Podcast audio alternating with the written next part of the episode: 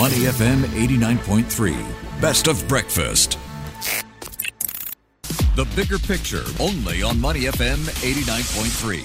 Good morning. Welcome to the bigger picture. I'm Emaad Akhtar. Stocks ended on Friday, heading towards their best monthly gain in more than a year. And this week, the biggest test for stock market bulls will be provided by the Fed's preferred inflation gauge, that is the PCE price deflator.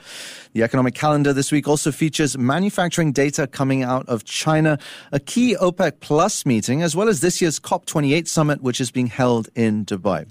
To find out more about all of that, we have on the line with us now Charu Chanana, who is a market strategist at Saxo Singapore. Charu, welcome to the show. Good morning. Uh, good morning, Emaad. Uh, happy Monday. Happy Monday. It is Cyber Monday, of course. Did you get up to any shopping on Black Friday? yeah, absolutely. We have some good deals in Singapore as well, so why not? Fantastic, fantastic. All right, let's kick things off with the PCE price deflator uh, data, which is coming out later this week. What are you expecting on that front?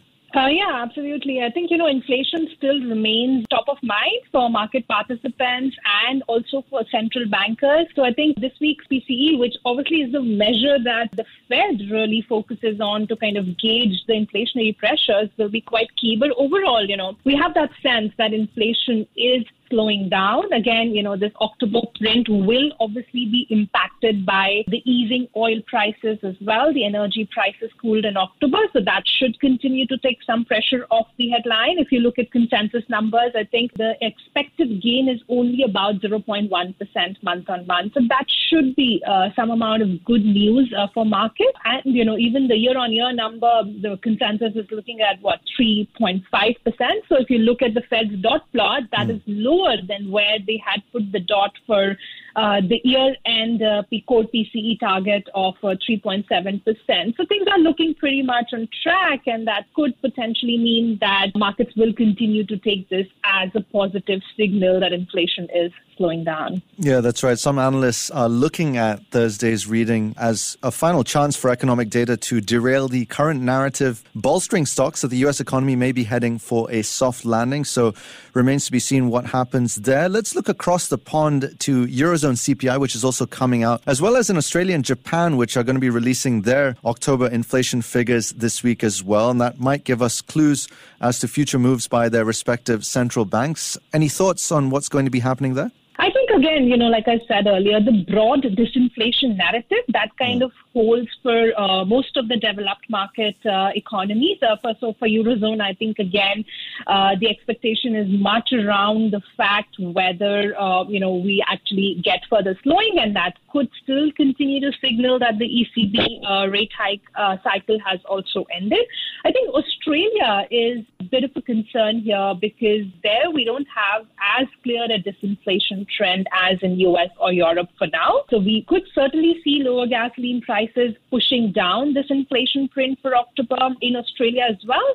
But there are some lingering upside pressures coming from rents and from utilities, and you know um, the RBA's rate hike cycle hasn't obviously kept pace as well uh, with the U.S. rate hike cycle, and that is why we've seen um, Governor Bullock kind of still maintaining a marginally hawkish tone for now. Mm. Uh, so I think this data certainly is a little bit more critical than I would say for U.S. and Eurozone, where the market is already expecting that disinflation trend to continue. Let's move on to China now. China's going to be releasing its official factory activity figures for November this Thursday. Last month, manufacturing activity unexpectedly contracted. That's for October. And that underlined some of the problems facing policymakers as they try to revitalize economic growth. What are we expecting this time? I I mean, of course, China is really a big focus. And we've seen so many false dawns for the China economy, for the China markets. You know, every time investors hoped for a recovery this year, they were left disappointed. Um, I mean, beats the reopening rally from the start of the year and then the multiple rounds of stimulus measures that we've seen over the course of the year as well all of that kind of really bumped up sentiment for a day or a couple of days. And then we got back to that same uh, downbeat sentiment. But now, I mean, again, I would say that things are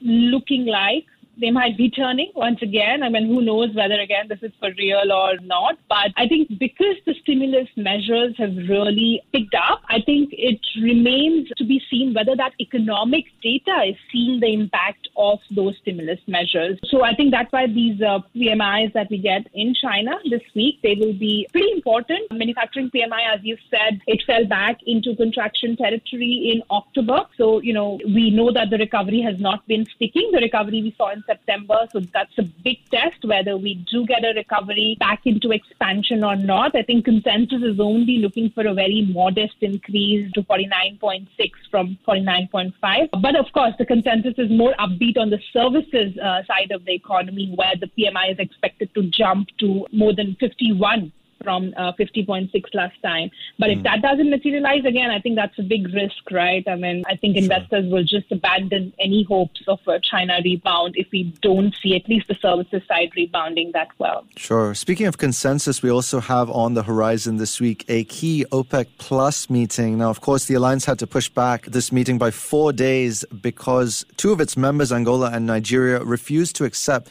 lower output quotas. Oil has steadied after a three day drop on on signs that OPEC Plus may deepen production cuts when it holds its meeting this Thursday. Are you expecting the same? I mean, I mean, of course, if they do just extend the production cuts that they have in place for now, I think that will not be enough of a boost for, to crude oil prices as Saudi Arabia wants. You know, I think there are reports suggesting that Saudi Arabia actually wants oil prices closer to $100 to be able to avoid a budget deficit. Mm. So they really need to obviously expand production cuts from here because looking at the demand outlook uh, going into next year, that certainly looks a lot weaker.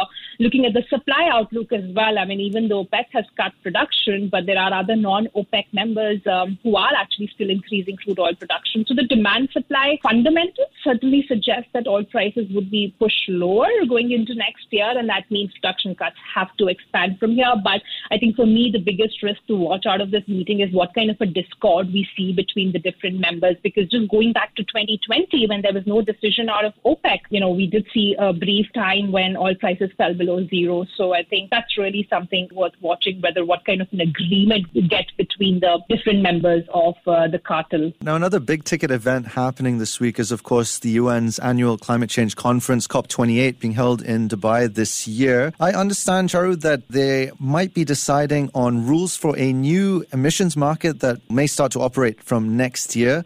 Uh, could you tell us a little bit more about that and what they have on the agenda? Think, of course, this is first and foremost, it will be a reality check on mm how far most of the countries are from their climate targets, really. And then, of course, you know, secondly, like you said, there'll be you know, negotiations on critical issues like climate finance, like emission reduction targets, and the likes. Uh, so, fossil fuels will continue to be a key discussion point. Like, even this morning, I was reading a headline which said that Indonesia has obviously been ramping up its coal production. So, a lot of countries and industries have actually gone back to fossil fuels in recent years because how this high cost of capital capital kind of continues to curtail the benefits of shifting to renewables, right? So uh, that is really raising the question on how do we get that green transformation mm. running um, in this new era of high interest rates. So, of course, I think fossil fuels will remain a big part of the solution right now, and whether COP28 kind of agrees to it or they give an extended timeline around it or not will be key to watch. I think one of the other um, very interesting things to watch out of this uh, meeting is that, and it's something that we wrote about at Saxo in our outrageous predictions for 2023 as mm. well, which is a flagship uh, publication that we do every year. We wrote about how meat bans could be considered by some countries to reach their climate goals. So, you know, if you look at it, there are two things that create the most uh, greenhouse gas emissions. It's air travel and it's meat consumption. So in mm. COP28 as well, it is expected that there could potentially be a guideline for some of the developed countries to reduce their meat consumption to be able to reach their climate goals. So I think that will be an interesting new addition to their discussions. All right, plenty to look ahead to for markets this week. Charu, thank you so much. Absolutely. We've been in conversation with Charu Chanana, who's a market strategist at Saxo Singapore. Stay with Money FM 89.3. Before acting on the information on Money FM, please consider if it's suitable for your own investment objectives, financial situation, and risk tolerance.